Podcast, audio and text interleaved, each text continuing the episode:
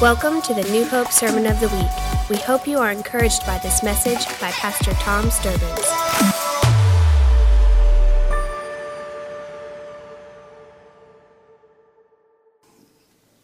Culture is insisting that our gospel, our good news, is a gospel of love alone. And I risked saying something last week that if you've been culturally conditioned by what the word love means, then the next phrase sounds like heresy. Isn't that funny? Conditioned by culture, but yet, see, heresy is only, it's that word that says you're speaking against the orthodox or sacred things of God. So here comes the statement love alone doesn't do it. And you say, oh. And I said last week that we have been influenced more by a 1967 Beatles song, All You Need Is Love, Love, Love, Love is All You Need, than we have by Scripture. You see, it is the love of God that creates intersection or engagement with Him. For God so loved the world, He gave. Jesus, for God so loved the world, He came, emptied Himself, Philippians 2, of equality with God and took on our flesh. That word is called incarnation. It's the love of God that drives him to that place of encounter. And please hear me, for all of us, you, me, every person, brothers and sisters watching online, the love of it is the love of God that will always find me where I am and meet me where I am in my brokenness. But it's the holy of God that leads me where I need to go next. The love of God meets me where I am. The holy of God takes me where I need to go. Please hear me. Do you know the greatest expression of love, according to Scripture, is the death of Christ on the cross? Please listen closely because we need to know our Bibles. The death on the cross by Jesus Christ is also known as the greatest act of initiating redemption. Do you remember the thousands of times we talk about redeeming a coupon at Kroger? That coupon has intrinsic value. In other words, there's value in it, but you have to take it to the issuer to get the value out of it. God has created every human being in his image. He has stamped on our souls intrinsic value but it can only be redeemed if you take it to the issuer. And that is God Himself. Jesus opened the door that was closed. We had no way back, but through His redeeming love. Everybody get that? The Bible talks about it is the love of God that presents me with redemption. But it is not an accident that when he describes the Spirit of God, he uses a word that he doesn't use for the typically. We do have a holy God, but he uniquely and exclusively calls him in the New Testament the Holy Spirit. The Spirit, you can listen to last week, has the capacity to make me whole. That is transformation. The love of God redeems me, the holy of God transforms me. The love of God meets me and presents me with the opportunity for redemption to draw out that full worth. But it's the holy of God. This morning I want to talk briefly, and I'm going to use a precious brother and sister, and uh, Christian and Lydia, and Noah and Norabel as the, unfortunately for them, I'm saying that tongue in cheek, I can tell you they won't mind because I know them that well. But they're going to be the anvil on which we can hammer out a point of truth because today we're going to dedicate Norabel. I'll come to that in a moment. My heart has been all over the place. Not another time in my life have I felt the weight of the gospel as I do now. I feel the weight of holy. I'm not saying that to be noble. I don't even know what that means. See, holy is one of our 21 words. And the way I'll start off by defining holy, everyone look at me. Holy is the word we use that conveys our most daring attempt to describe or know God. It's that most daring word. It is the only word that really has no definition and is unique to God. Look, listen, the word means a couple of different things. It means that which is entirely other. Is it not good to know that our holy God is entirely other? What does that mean? He's other than anything. He doesn't depend on anything.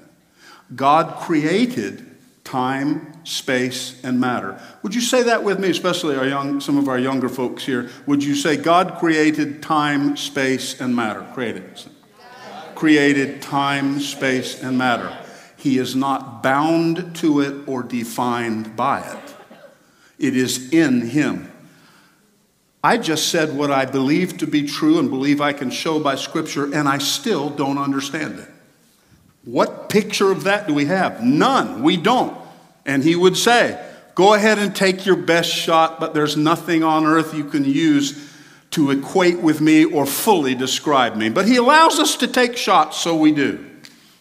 But it is that complete otherness of God that essentially said God is whole and complete. In other words, he's entirely other because he doesn't, let me just put it in East Tennessee vernacular or Southern Florida vernacular where I grew up. Either way, it's the same. God don't need nothing. Triple negative. How many like that grammar? Great point of view. God don't need nothing. He, God needs nothing. Paul would say that in his treatise of engagement in the book of Acts on the, at the Areopagus. He said, We come to worship him, although we can't really bring him anything that rocks his world because he doesn't need anything. You see, that is the hope for us. Please listen to me because I don't know that we believe it, but God, God is whole and complete, lacking nothing. Peter says, You can be and should be holy as he is holy. What does that mean? I have this continuing journey of wholeness. What is that called? Transformation. Never stops. Isn't that the good news? Amen. Okay, look at the person next to you. Say, You're awesome but you're not the best version of you yet. Go ahead and tell them that. Now, see, some of you will say, Well, thanks for putting me down. No, I didn't put you down. I gave you infinite hope. You see, you may think you're the best version of you, but if you do, then you're saying holy has done all it can do. And God, listen, God never done. You'll never use him up. Isn't that good news? Yet there's always a next step. And, and don't interpret that as religious legalism or observance, okay? To scripture today. The closing words of Genesis chapter 2. I'm going to do this, what I'm starting right now, the clock's running. I want you to pay attention because I don't want to talk so long that I use up your attention span and then you miss the end, okay? So that's a good pledge. Let's see if I can do that. Genesis chapter, chapter 2, verse 25. There's an interesting statement. At the close of chapter 2, where they put the break in Scripture, there's a break there intentionally because Genesis chapter 3, verse 1 says, Now the serpent. But Genesis chapter 2, verse 25. Amanda, can we get that up? There we go. Um, you can put glasses on or get out binoculars. Um,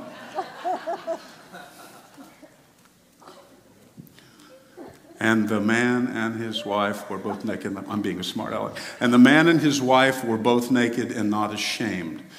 Do you understand as you come to the close of Genesis chapter 2 is the capstone of God's original creative intent expressed through the Garden of Eden, creating this immaculate and ultimate worship environment where Adam, uh, uh, Ish Adam and Isha Adam, we know them to be he man and she man, have, are able to encounter God in unbroken, nothing's between them and God. Nothing is between. It is the ultimate worship environment. The ultimate worship environment. It's not short lived, so it would seem. But on the capstone of that expression, it's not an accident that he said the last thing he did was to put a bow on it and say, I've created a shame free environment. Dr. Brene Brown, PhD, enters us, she, her entire work has been done on shame. And while she hasn't written a biblical treatise, she is a believer.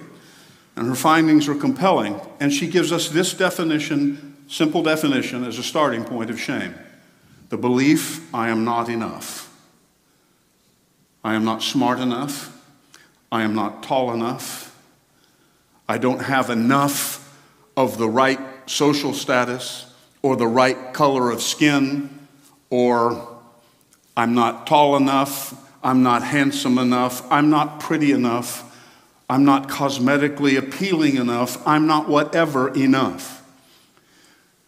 At this capstone of Genesis chapter 2, verse 25, God leaves them in an environment of enoughness.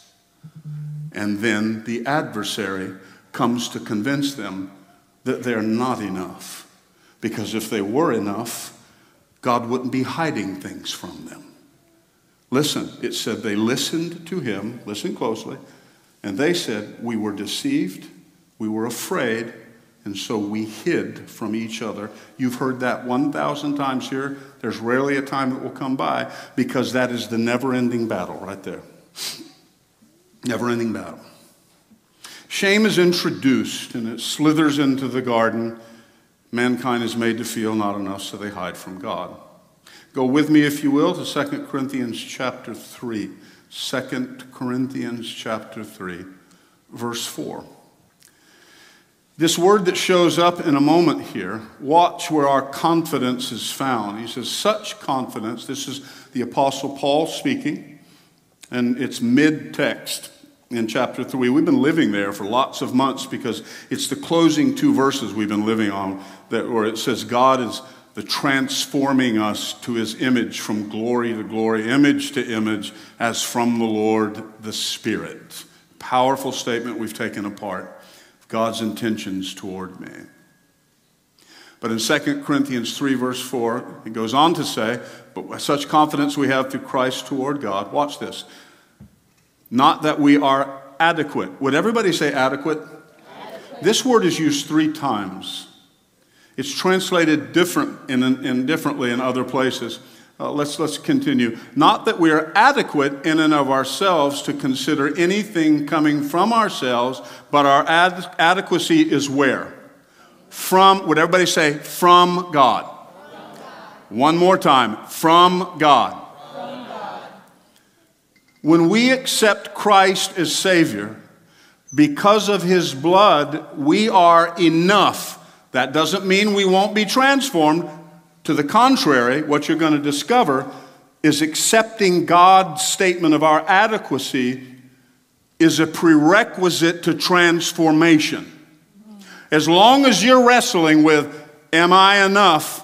Beloved, can I tell you this that transformation is still out there ahead of you, but never embraced. But watch the sequence of the language that happens here. But we are not ad- we are adequate in ourselves to consider any we are not, excuse me, coming from ourselves, but our adequacy is from God. Let's keep going. We are also made adequate as servants of a new covenant, not by the letter, but of the Spirit, for the letter kills, but the Spirit gives life. Would you scroll back to verse 4? But confidence we have, everybody say, through Christ. Now, this is the setup for adequacy. I want you to repeat this to me. My adequacy, My adequacy is from God, from God through, Christ, through Christ, by the Spirit. Keep repeating, please. I know this may seem elementary or pedantic, but I am adequate, From, God, through Christ, by the Spirit. When I accept it is from God through Christ and by the Spirit, and I make that declaration, the Spirit looks back and say, "Now you're ready for transformation. Now you're ready for transformation." You see, this word is translated in other places. Uh, Amanda, I don't know where my sermon notes went, so we're in trouble. Um, just go to whatever next verse I gave you. Pick the one in, let me see if I can find it real quick. I want to give you a couple of snapshots here of, uh, what did you find? No, not that one. Hang on. I bragged on her. She can usually read my mind. Clearly, she must have sinned this week because she's out of sync. That's a terrible thing to say, isn't it? After Luke 22 38, that one. Luke, oh, there we go. Did you steal my notes, Jeff? Okay. That's okay. You're still adequate. Yeah. Luke 22 38, excuse me. Peter is speaking. I'm, I'm showing you where this word adequate, hikanos, shows up. That's the word, hikanos. You don't, I know you don't care, it's okay. But it's, watch how it's translated. They said, Look, Lord, here are two swords. And I, don't forget about the context and what the swords are. That's for another day. I want you to see how he translates the word. He said to them, See it? Can everybody read that? Say it. Come on, read. I'm asking you to, if you'll repeat it back to me, we'll go faster. There you go. Now everybody's talking to the brother up here, okay? It is enough. That same word. In, let me see where else it shows up. In Matthew 3, verse 11, John the Baptist sees Jesus coming, and here comes hikanos, adequate. As for me, I baptize you with water for repentance, but he who is coming after is, is mightier than I. Here it comes. I am not fit. That's adequate. I am not fit. I'm not enough huh, to remove his sandals. He will baptize you with the Holy Spirit. And then Jesus and John the Baptist get into discussion. He said, Look, I'm not worthy to baptize you. And Jesus says, It's needful. It is enough. And you are enough. That, we'll chase that one later. Matthew chapter 8, the centurion, this man of great faith, it's one of the only two or three times that Jesus said he marveled. Here it comes. The centurion has someone sick in his household, and Jesus said, I'm going to come to your house and heal him. Then the centurion says, Lord, I am not hikanos, I'm not worthy for you to come under my roof. Let's go back and do a reread of, of 2 Corinthians 3 if we can. Let me see, where did I do with that? Here we go. Not that we are enough in ourselves. Verse 5, 2 Corinthians 3, verse 5. Not that we are enough in ourselves to consider anything that coming from ourselves, but our enoughness is from God, who also made us enough as servants of a new covenant, not of the letter, but of the Spirit, for the letter kills, but the Spirit gives life. And he picks that up later on at the close of this passage. I'm going to sort of hijack the larger subject this morning, and I'm going to land here. Look at me. I'm praying for Lord, arise to your rest and be blessed by our praise. That he'll rest in your home. Yes. How do we know if he's resting in my home? In the New Testament, the Holy Spirit shows up and says, the Father says you're enough. The Son died to make you enough, and the Holy Spirit is empowering you to be enough. And beyond that, enoughness never runs out because He's going to transform you from enough to enough to enough to enough to enough to enough. And it says that's glory, God's opinion on the matter. He's reaching all the way back to the Garden of Eden and said, You listened to a wrong opinion and the glory departed but I'm here to bring my opinion back. I made you, I know you, I designed you, and you're enough.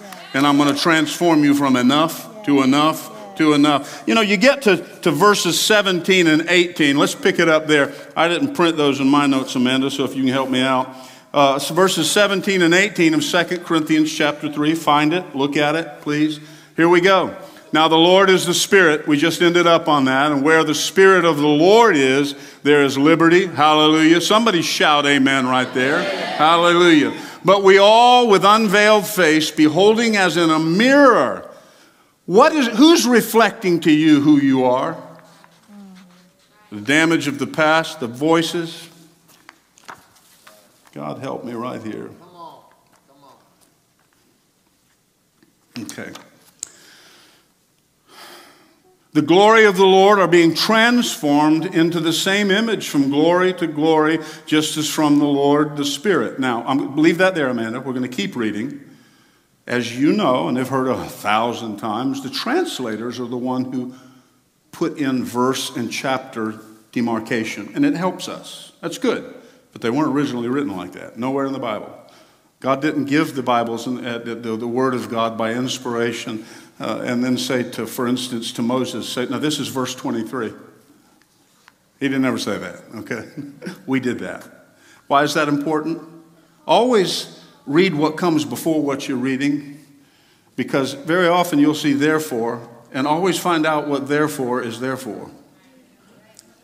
And then afterward, you'll see the antecedent, you know, the, the, ne- the next thing fall. Well, here it comes. So we're going to back up and read. But we all with unveiled face, beholding as in a mirror the glory of the Lord, are being transformed into the same image from glory to glory, just as from the Lord, the Spirit. Here we go. Verse 1, chapter 4. Or not. The, uh, she's, I'm getting the yellow. That's all right. I'll read it to you. Therefore, since we have this ministry, remember he talked about that, this point of service, as we received mercy, everyone shout mercy. Mercy, mercy is the say no of God. Did you know that? Yes. It's used 74 times in the New Testament. Watch. Mercy is the force. Everyone look at the preacher. You need to hear it. Mercy is the force of God refusing to join us in any identity or opinion of me other than his identity or opinion of me. And he's vicious about it. So go ahead and embrace another identity if you want. If it's not the one that's from Him, God says, Hope you have fun with that. I won't join you in it.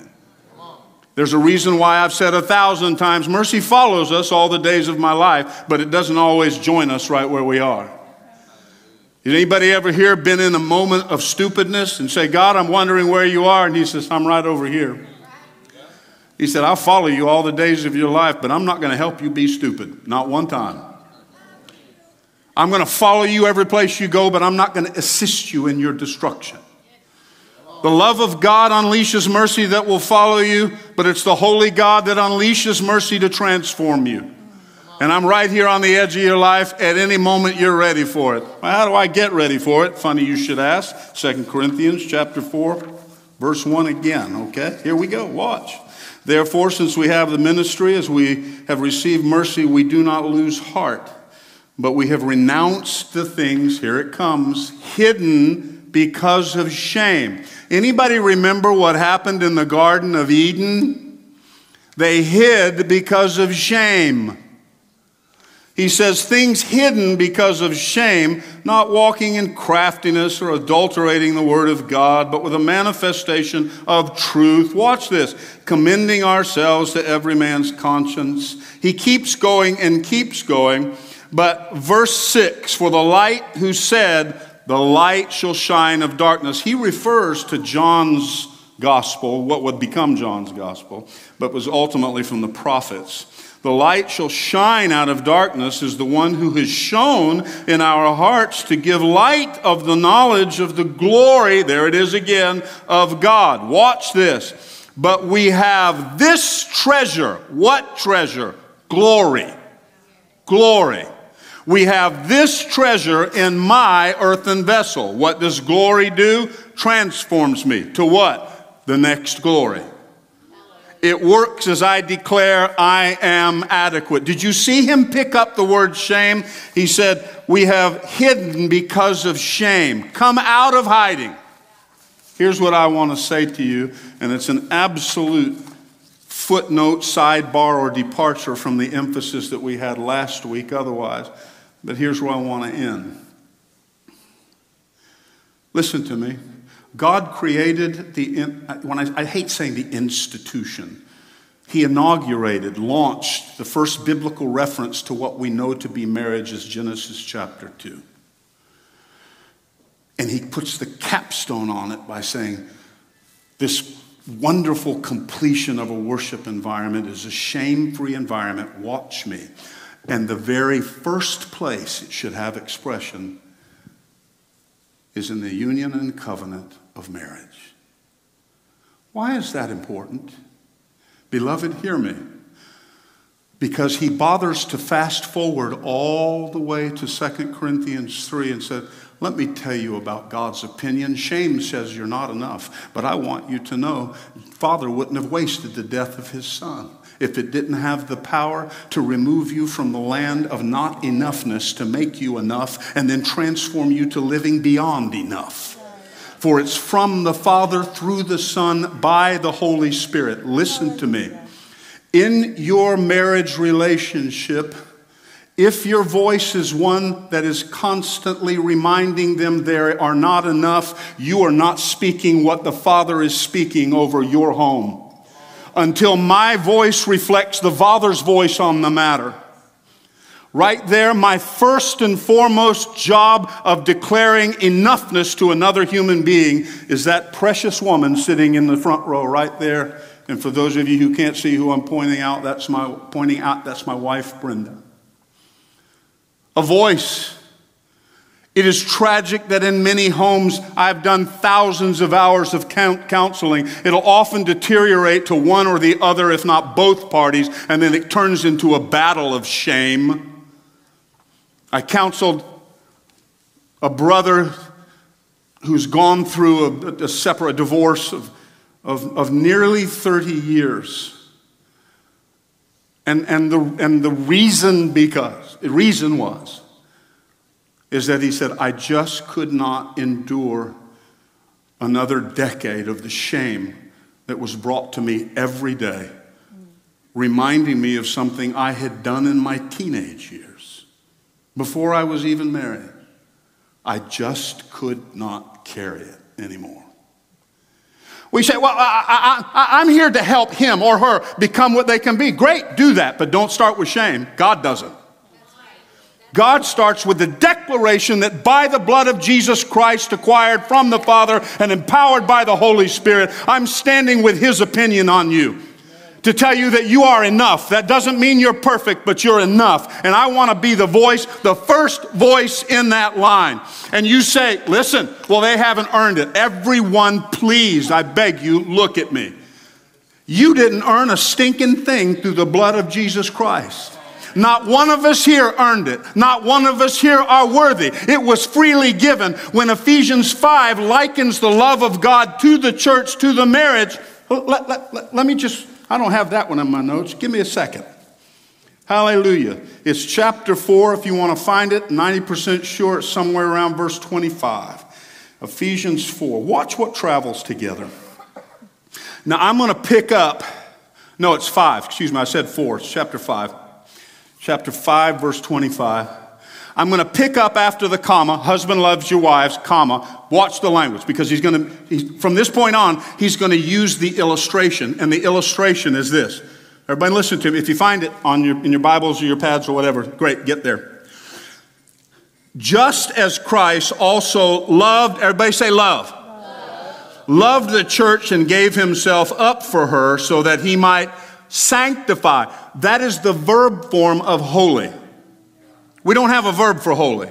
We don't have a verb for righteous. Righteous verb is justify. I always like to tell people when you, I do it. Want, want to hear how I read this to myself at home? Watch.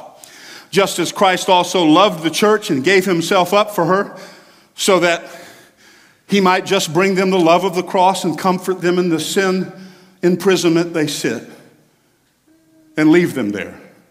No. He loved him gave himself for her that he might holyize her, having cleansed her by the washing of the water with the word. Love and holy are never far apart. You can't separate, that's a, that's a wrong statement. Erase that. Rewind. You can't know holy without love, and you can't know love without holy. This word says, if I love her, I'm going to be an agent of holyizing. Well, what is holyizing? I'm going to be assisting her in her journey of holy. Where does it start with? My first declaration is Brenda Sturbans, you are adequate in God. The gifts He's given you, and sweetheart, you know I'm praying in these days. Boldness is not something you lack, but I'm praying for God to multiply it by 10 I can't tell you how moved I am every time you get up here and start stomping around and preaching like a preacher from 100 years ago and you are declaring it matter of factly, you're not seeking an opinion. I pray God designed you with that prophetic declarative gift, and you are enough. And He's not done with your enoughness, He's transforming that. And I can't tell you how excited I am to be able to reach out my hand, take you by the hand, and say, I'm going to stand at the front of that line along with the Father, the Son, and the Holy Spirit. And if there's anything comes from me other than shamelessness, remind me about God's opinion of you because we're going to start from there. You're not all you're going to be. I can't wait to see what that will be in the name of the living God. Beloved, if we don't have our homes rooted there, watch this. We won't be surprised that our kids grow up and seek to find an identity in anything else from sexuality to materialism to greed because we've just convinced them as they've watched us live that God is not enough. Because the first place that should be expressed, according to Genesis and Ephesians 5, is right in the marriage. My, if I'm listening to G, what Jesus did for the church, my words to her are supposed to be washing and cleansing, not indicting. That doesn't mean I ignore the realities or the sin, the finding identity in other places. Doesn't mean I ignore that at all. But it means that I come with love and partner in the holy. Mm-mm-mm-mm-mm. I'm just going to say this. We're coming back next week to it, maybe. We live a redemptive gospel says, well, Hang on. I think I wrote it down. It was a changed thought as I was getting ready to head out the door. God's redeeming love. Do we have this one? Okay, can you see that? God's redeeming love promises to forgive us our sin and sanctify our shame. But culture says we should forgive shame and sanction our sin. Just let that sink in, would you? Let it sink in. Just let it sink in for a minute. I'm going to pick that up next week. Right now, we're going to stop. Um, Christian, Lydia, and Nora Bell, and Noah. Hey, I think Noah said, What? what a handsome boy. Guys, come up here. Mom and Dad, you coming? Sure you are. If you weren't going to, you're coming anyways. Come on.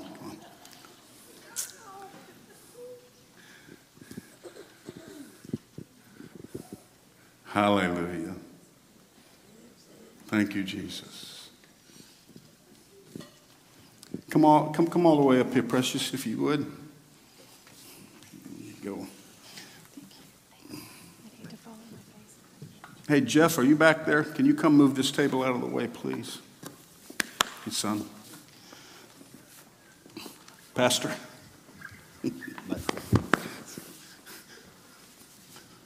Come on up here. You're my hero. Someday, hopefully not too far, I'm going to have Sister Evangelist Floria, that's Lydia's mom, share with you a bit of her testimony on how they left Romania. This woman was like a rabid faith activist on the level of biblical people. Bold, brave, oh my goodness. Pastor Floria has been a, pastor for what, three or four decades now? Yep. Uh-huh. Generations of that follows, more generations that follow. I told you I was going to do what I'm about to do. You don't know what it is. I love you guys. Oh my goodness. You know how my heart rejoiced when you, quote, found each other. You've already shared your testimony. And, baby, I would not mention it to embarrass you or remove any of the wonderful dignity that God has clothed you in. She came to the marriage from well over a decade of abuse by a man who called himself a bishop. If you were here 10 years ago or eight, you would have heard her testimony in one of the women's things. What an amazing woman of God. An amazing woman of God. Shame said you're not enough. But love and holy said she was. And she decided to start listening to that right voice and allow the other one to be pushed out of her head. She hid because of shame and stepped out of hiding because of love and holy. Christian, you guys married, and believe it or not, we live in the 21st century, and still there were voices that would seek to foist shame on you because of just an interracial marriage. I'm not saying that to embarrass you. I'm saying that, that we are blessed recipients of a grace that's so overflowing from you. Yes. And I pray as you've given us the luxury of entering your moment of worship with this child and prior to Noah. i need, we, hey, I need that smile. Will you remember me when you become president? Huh? Okay.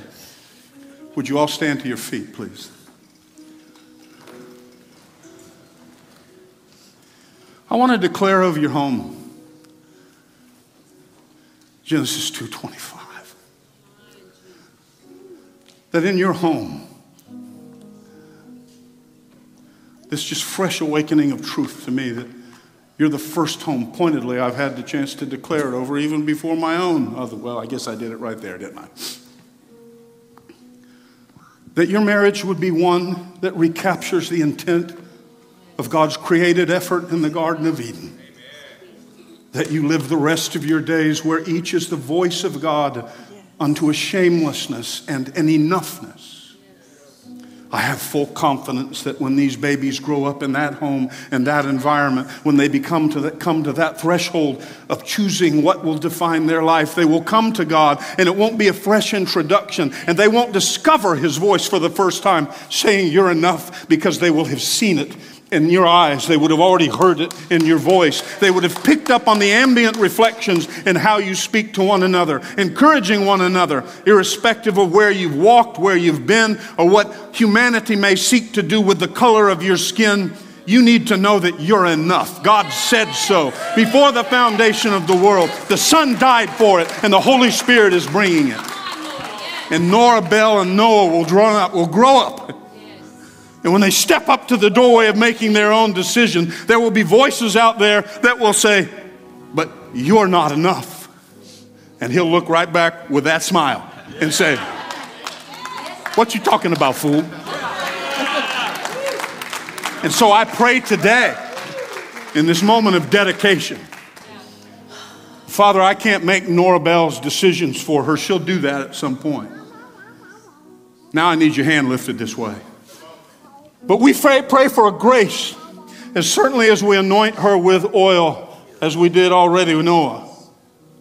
This oil of the Holy Spirit, this oil of the Holy Spirit that is the agent of enoughness, that she would know that long before she can ever speak a word or understand the concept. And then as she begins to grow and she sees Christian and Lydia speaking from their own realized sense of enoughness, that it would just flow onto them in the name of Jesus Christ. Father, we need homes like that.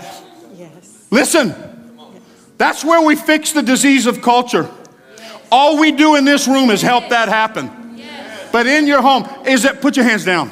Is there anybody here, and I know you're going to raise your hand, I am anybody here that's saying, Father, I want a fresh baptism of enoughness to kick shame out of my home? Come on. And so, Father, we declare that over them. Now, Papa, I need this mic. I want you to pray anything you want to pray in terms of that generation. I'm going. No, I always, I always defer to you, and I'm not going to this time.